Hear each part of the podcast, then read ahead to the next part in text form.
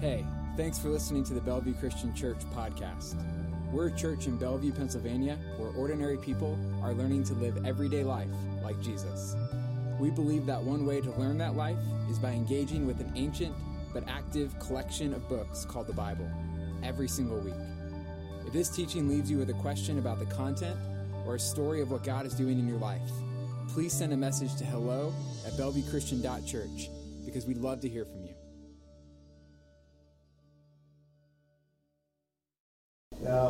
Presume we all know what it means to have an elephant in the room, which is basically the idea that you have this large, looming, uncomfortable topic that no one really wants to talk about. Everybody knows it's there, but no one really wants to talk about it. So, what we're talking about in this series is basically elephants in the church, which means there's major issues in the church that a lot of people know that are there, but they really don't want to talk about because it's an uncomfortable, often uncomfortable conversation. But as a healthy church, which is a church that we hope to be, you know, a healthy church addresses those problems. They don't simply hide from those problems. And fortunately, we have a guidebook that helps walks us through walk us through these uncomfortable conversations, and that guidebook is the book of First Corinthians. And some of you know, or most of you know, that the book of First Corinthians was written by, by the Apostle Paul. And we see in, throughout the book of Corinthians, and really throughout the New Testament, that the Apostle Paul wasn't somebody known to hide from the elephants and big issues in the church. Instead, he would hit them head on. He would deal with them. And so, because he saw them as obstacles to helping the church or having the church grow, and where God would have that church grow. Anyway, last week, Austin gave a little bit of background about uh, the church in Corinth. Again, the Apostle Paul, he was a church planter. He traveled around three missionary journeys, and he planted churches, and he happened to plant a church in the city of Corinth. And those are probably home churches that met in different homes at the time. And like Austin mentioned last week, it was very similar. The city of Corinth was very similar to the city of Pittsburgh about size and, and, and different character and that sort of thing. Anyway, we learned that he spent about, uh, Paul spent about 18 months in Corinth building up the church, and then he went away and moved on to different other church planting activities. But at some point, he caught wind that there was some, some problems going on in Corinth, some, some elephants in the church, so to speak. And because he saw, them, saw himself as a spiritual dad, a spiritual father, someone who did the original church, plant there, he couldn't ignore them. He knew he couldn't ignore those particular problems. And so he began to correspond with the church. Several different letters that would be read within the context of the congregation. And one of those letters we know as First Corinthians. And as we know about First Corinthians is that, is, or oh, we know about Paul, is that Paul was an excellent uh, letter writer. A very good letter writer. He was very good in the art of letter writing and rhetoric. And so he knew how to kind of uh, start a letter by getting on their good sides, by talking about all the wonderful things they've done, all who they are. You know, he talked about how they have all the spiritual knowledge, these spiritual gifts, and how he prayed for them on a regular basis. Uh, but then, before you know it, he kind of begins to kind of kind of hit them pretty hard with a pretty hard critique. What he does, he begins to address all the elephants in the particular room, kind of one at a, one at a time, all the way down into chapter 16. And again, these are issues that it's likely that the people, most of the people, had known about or had heard about, but they chose to avoid. They might have talked about them privately, but again, they weren't often talked about publicly. And so what we see Paul doing in 1 Corinthians is kind of getting the ball rolling, so to speak, beginning to talk about these conversations. And that's what I want to do today is kind of get the ball rolling and talk about what I consider the biggest elephant in the church. And what it is is the elephant of non-discipleship. The elephant of non-discipleship. Now, for those who might not be familiar what I mean by non-discipleship, I basically mean, especially in the case of Corinth, you had a church where you had probably the majority of people would say that they were saved, that they had accepted Christ as Lord. But yet, we saw people that weren't really growing in Christian maturity. They were remaining ba- babies in Christ. There was no spiritual transformation going on. And so Paul kind of begins to kind of alludes to this actually in the, in the in the first two verses of chapter three, where he writes, Brothers, I could not address you as spiritual, but as worldly, mere infants in Christ. I gave you milk, not solid food, for you were not yet ready for it. Indeed, you are still not ready. You are still very worldly. Again, so he's, he's addressing these people as spiritual infants, and, it doesn't take a scholar to realize that this is not a compliment. It kind of even seems like an insult. He's saying, you know, by now, you people, after so many years, you should pretty much be mature in your relationship with God. You should have a spiritual maturity about you. But yet they're remaining as spiritual infants. So much so that some people suggest, and even suggested Paul is suggesting, that all the subsequent problems, all the subsequent elephants in the church are really just symptom of the greater elephant, again, the elephant of non-discipleship. That if they would, the people really got serious about engaging in discipleship, they would not have all these problems, or at least some of these problems that we'll see later in the chapters. And then what's true of Paul back then is really true of the church today, not only our church, but the church across uh, the country and across the world. And a guy named Dallas Willard kind of nails this pretty well when he says, when he writes, non discipleship is the elephant in the church. It is not the much discussed moral failures, financial abuses, or the amazing similarity between Christians and non Christians. These are only effects of the underlying problem. The fundamental negative reality among Christian believers now is their failure to be constantly learning how to live their lives in the kingdom among us. He's talking about a failure of discipleship, is what he's talking about. And so, again, what uh, if Paul and even Dallas Willard was alive today, he's passed a couple years ago, they would probably get together and pretty agree that the biggest elephant in the church is the elephant in non discipleship. And I would have to, as a pastor, I would probably have to agree with them. And it's hard for me to admit because I am the pastor. I am supposed to be the spiritual leader of the church. But yet I see still see a lot of spiritual immaturity in the church. In fact, I had to write my, my biblical thesis or my thesis on this particular topic about spiritual formation in local church when I was working through my doctorate at, at Fuller. And I had to give evidence of spiritual immaturity. And what I said is what I see is what I, what I see here, and I've seen in other churches, is that basically you have at least four things that give evidence to spiritual immaturity.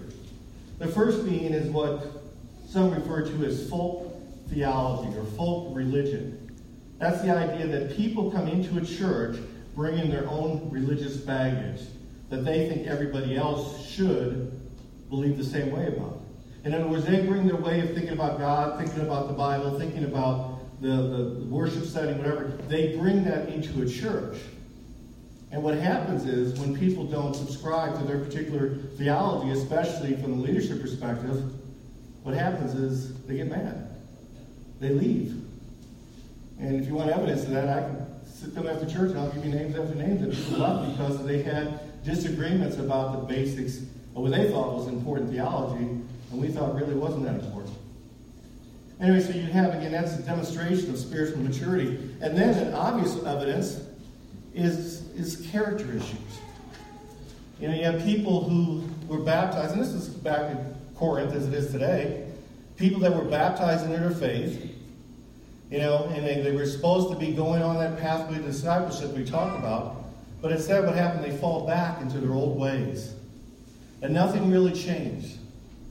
In fact, it's something I wrote about in my thesis. Again, I didn't give names, but I said what upset me is that I baptized one baptized believer. The person's not here anymore, so I, you know, but I baptized the person several years ago, and several months later, I see him on Facebook just writing some very obscene stuff, obscene graphics, and everything else that was on there, and I had to call him out on it. And again, what bothered me is like, where's the disconnect? What happened here? And again, what I saw, was a failure of discipleship, in many ways, failure on our part to make sure when he stepped out of the baptistry that he was going to be stepping in to a pathway of discipleship. And then another evidence of, of, uh, of failure of discipleship is the fact that you've got a lot of people that aren't serving, they're not serving in any capacity in church, and worse than that, they're not understanding that they have called, they have, they've been gifted for a specific call in the kingdom of God, to do a specific work for God in the kingdom. So again, uh, an evidence of spiritual immaturity is the fact that people not knowing that they have a role to play in the church or in the kingdom of God. And the other evidence of, of spiritual maturity is basically sometimes it falls in leadership. You know, we've been guilty of, other churches are guilty of sometimes bringing people into leadership just because they possess a certain amount of skills in the business world, and those skills are transferable into the church. And so that's how a lot of churches promote leaders. But a lot of times, what happens is they pay no attention to the depth of their spiritual maturity. And so over time, you may have a spiritual failure, a leadership failure. And what happens is because leaders, the definition of leader is simply a person of influence, and they have influence. When a leader falls, they bring a lot of people with them. Those are all evidence of spiritual maturity, not only immaturity, not only in our church, but churches across the world. Now, at this time, some of you may be saying, listen, Chuck, you know, you're being a little hard on yourself. And I am. I am being a little bit hard on myself to make a point because some of you are saying, listen, I, I know people in this church that have just been on this pathway of discipleship and just growing by leaps and bounds. And I would say that's true. I see them too. But I would say also for the one or two that I do see growing in their faith, I probably see a dozen or more that are stuck. Spiritually stuck in the exact same spot they were 14 years ago when I got here. No growth whatsoever. And that's, again, typical not only in our church, but churches all across the world. And again, because this is an elephant in the church, when you start bringing up an elephant of non discipleship, you know it's an elephant when people are giving pushback. And I sense a certain amount of probably pushback from some of you that says, "No, what, Chuck? You're, you're again, you're being too hard. We got discipleship happening all over the place. People are growing their faith." But at the same time, I suspect there's a number of you people who've been around for a while that say, "Yeah, Chuck, you're right. I see it. I know people that came into church with such an excitement, such an encouragement, uh, just such a joy and a commitment to Christ. And then what happens a few months later, they basically fallen back to their own ways. And then there's a third group that I would say really don't care. In fact, they would probably ask me, they would probably say something like, Why bother with discipleship? After all, I know I'm saved. What more could I possibly want than an eternity spent with God? That's a good question. But if you're one of the people that would ask a question like that, I'd throw a question back at you and say, why would you want to spend eternity with God you have no desire to spend your life with now? Why would you want to spend eternity with a God you have absolutely no desire to spend a moment with in your life right now? There's, a, again, an inconsistency there.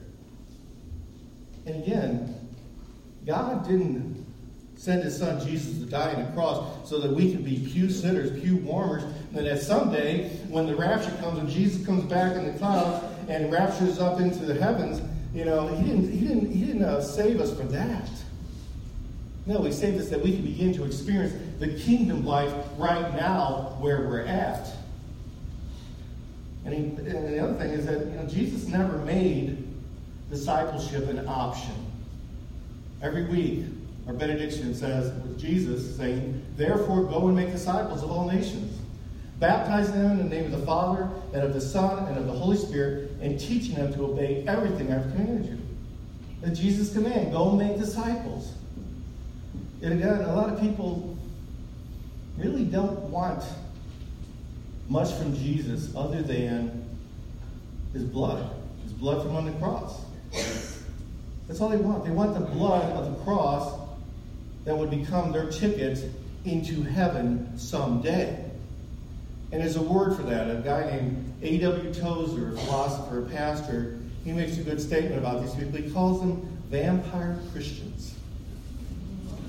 People that say to Jesus, I'd like a little of your blood, please, but I don't care to be your student or have your character. In fact, won't you just excuse me while I get on with my life?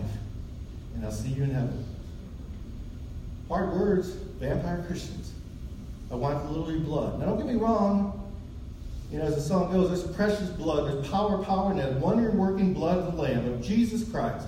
But the blood wasn't just, again, so that we could get our ticket in heaven. The blood was to open the doorway for eternal life or the kingdom of God right now, the full abundant life that Jesus says is available. That he said in John 10 10 when he says, The thief, being Satan, comes only to steal and to kill and destroy, and I have come that they may have life and have it to the full. He wants to give us more. And so again, Christianity isn't just about getting a little bit of Jesus' blood so I can have a ticket into heaven. It's also not, you know, becoming a Christian is not so you can kind of, you know, kind of make a social statement. You know, that I'm a Christian and you're not. You know, that I'm saved and you're not. In fact, I was reminded of a, of a slogan. Hate to say it, probably goes back to the 80s or 90s.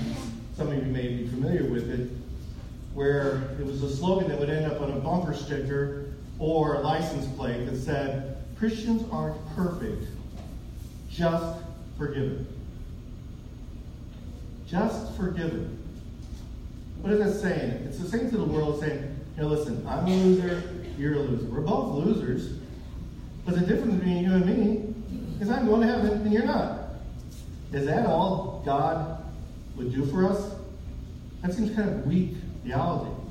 You know, again, it's people saying, it's somebody saying, you know, you know, we both lie, cheat, steal. We both run and smoke and chew and run with those who do, whatever the old saying goes. But the difference is, I'm going to heaven and you're not. Nada, nada, nada. I'm special. That's not only a bad bumper sticker, a bad license plate, that's bad theology. Because it lacks any any power to be different in this world.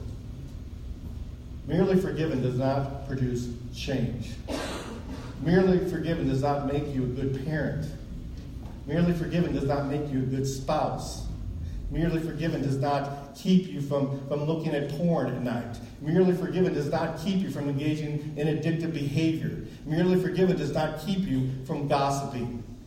Merely forgiven does not keep you from going through all these different divisions in the church or outside in the world. Merely forgiven does not keep you from posting junk on the internet and social media that you shouldn't be doing.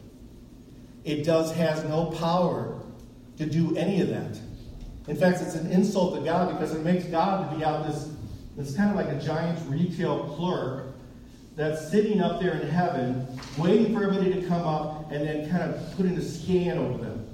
You know, barcode reader. And you, you all know what barcodes are. So things that are on every single box package nowadays. And the barcode identifies what's in the package. And so again, people think of God as he's sitting up there, the barcode reader, and what is he doing? He's reading our forehead, and at the forehead says, Yep, baptized, accepted Jesus, you're in. Weren't baptized, didn't accept Jesus, you're out. Is that the kind of God you want to worship? Now, about this time, before you get the heresy police after me, I'm not saying that anything besides faith will get you into heaven. Again, there's a passage that speaks to this that I believe in believe in, definitely believe in. It's called Ephesians 2 8 9, again, written by Paul. He says, For it is by grace you, re- you have been saved. In other words, unmerited favor through faith. And this is not from yourselves, it is the gift of God, not by works, so that no man can boast. No one can boast. It says you can't do anything to earn your way back into heaven. If you could, we wouldn't need Jesus Christ. But people stop here, they read this passage, but they stop and they don't read the next passage. The one that comes right after it, 9, is 10. Where Paul says, For we are God's workmanship, created in Christ Jesus to do good works, which God prepared in advance for us to do. It seems inconsistent. But he's saying, works are going to get you in heaven. But once you are saved, you better do some work. Work on yourself. Allow God to make you into his image and make you into the image of his son so that you can begin to continue on his good works in the world. Now, some of you may be saying, well, Chuck, okay, I think I'm getting what you're saying. I, you're, you're kind of hitting me hard a little bit, but I think I got it. I think you're just saying that I got to be a better Christian. I gotta, if I'm gonna wear the label Christian, you know, I better, I better look pretty good. I better dress, clean myself up pretty good, right? You know, I gotta play the part. Or that I got to be an expert. I got to be better at managing my sin. And I'm saying, no, that's not what I'm saying. Because again, that's not Christianity. A lot of people are good at it. A lot of people are good at acting the part and managing their sin. They know how to keep the big sins. They know what the big sins are, and they know how to keep those under cover. And most, for the most part, they know when to bring the little sins out, when it's safe to bring those sins out. You know, for the most part, they keep them undercover until something occurs and they just kind of pop out there, right? They, they, they know how to play the part. They know it's supposed to go to church on Sundays. Even on snowy days, you're supposed to go to church. Even when you're on vacation. How many of you raise your hand high, go to church on vacation? Yeah, a few, a few people are being honest and saying, no, I don't. I'm on vacation, why would I go to church? You know, Debbie said the same thing to me last week, and I said, listen, we've got to go to church. You know, lighten up. I lost my place again. Take a vacation from church. Taking a vacation from church. What I'm saying is that, yeah, you know how to play the part. You go to church, you give the offering plate, you, you serve. You know, you, you just do the right thing. But you get out into the public or in your own private social situations, and all hell breaks loose. You know? And we see it. We see it not in, in necessarily in the homes and the public. We also see it on things like social media, where people are acting again, acting one way in church and a totally different way out in social media. And if someone were to confront this person and say, You call yourself a Christian? What's going on here? A lot of people, I think, would just say, Hey, listen, you know what? You know what? Jesus and I, you know, we have a relate, we have an understanding. You know, he doesn't bother me too much, and I don't bother him. It's all good. It's all good. I hate that saying, but that's what I think people say. It's all good. But it's not all good. Because you're not doing this, you're not carrying out the good that you should be doing. In fact, you're acting like what Paul would refer to as a carnal Christian. Where do we see Paul referring to these people as carnal Christian? Anybody know them? in the verse that we started with today, in a different translation. See, the original translation, the one we use, the NIV, he says, Brothers, I could not address you as spiritual, but as worldly, mere infants in Christ. But the King James Version, which is a little harder to read, a little more wooden, mentions the word carnal. He says, And I, brethren, could not speak unto you as unto spiritual, but as unto carnal, even as unto babes in Christ a lot of too many untos there. That's why I don't use that translation. but again, you know, he's saying, he said, I can't speak to you like you're spiritual because you're not. You're worldly, you're fleshly. In fact, that's what the word carnal means is fleshly because it appears, you know, in fact, you look, you go to a carnival, the word carnival basically means something that appeals to the fleshly appetites. Entertainment, food, that type of thing. Why was Carnival Cruise Line call itself Carnival? You don't go there because you're looking to be spiritual. You're looking there because you enjoy all the enticements of that particular place. And again, now Paul, so Paul is not thinking about carnivals. He's not thinking about cruises. But he's thinking about Christians who claim to be Christians, but they have one foot in the church and the other foot in the world.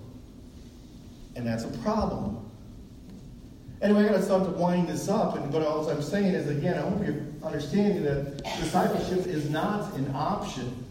And discipleship, again, is the cause of a lot of the problems we will see in Corinthians and a lot of the cause of the problems we see in our church and other churches across the world. But also see that, again, Christianity is not about just getting enough of Jesus' blood to get to make sure you got your ticket into heaven. It's not enough making you, it's not enough to be a Christian, but to, to, to be the person who, who has the bumper sticker, again, that says, I may not be perfect, but I am forgiven. That's not what Christianity is about. It's not about managing your sin. And you say, what's it about, child?" Again, it's about discipleship. Specifically, it's about accepting the invitation of Jesus Christ to enter into the kingdom of God right now.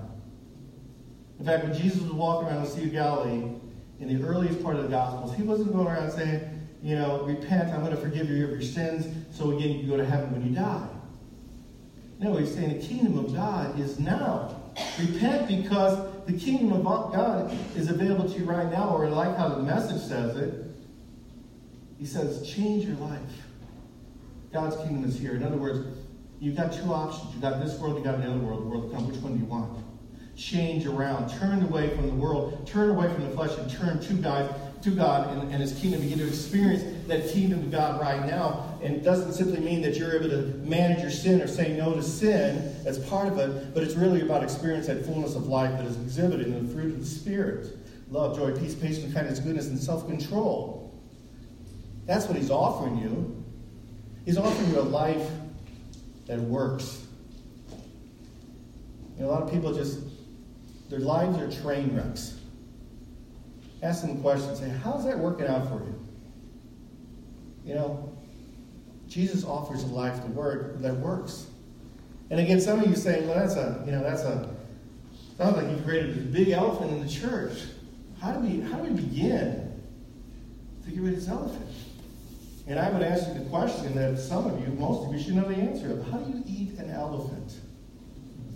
One bite at a time, right? It's the same way you become a disciple. One piece at a time. You allow God, the Holy Spirit, to be able to, to kind of enter in and, and, and view the, the, the safe place, the places of your inner life which you might refer to as heart or soul, or actually Jesus refers to heart. They allow him to examine those places and reveal to you places that just do not match up, align with Jesus or the will of God. And as a lot of everybody, including myself, has those type of places. And we have to allow access because that's where the sin, that's where the, the, the, the, all the evil things lie within the heart. In fact, Jesus himself said it, for from within, out of men's heart, come evil thoughts, sexual immorality, theft, murder, adultery, greed, malice, deceit, lewdness, envy, slander, arrogance, and folly. All these evils come from inside and make a person unclean. You want to fix the world, start with fixing your own heart. Don't go there trying to fix everybody else's heart. Start with your own heart. That's what you got to do. Again, that's how you eat the elephant of non discipleship. One bite at a time. And what this video you're going to watch shows is simply that we are to step in as a church, as individually and collectively as a church, into the pathway of discipleship. So that we would become ordinary people who are learning to live everyday life like Jesus. Thanks for listening. If that teaching moved you or left you with questions, let us know by sending a message to hello at bellevuechristian.church. And be sure to subscribe to this podcast for a new teaching from us every single week.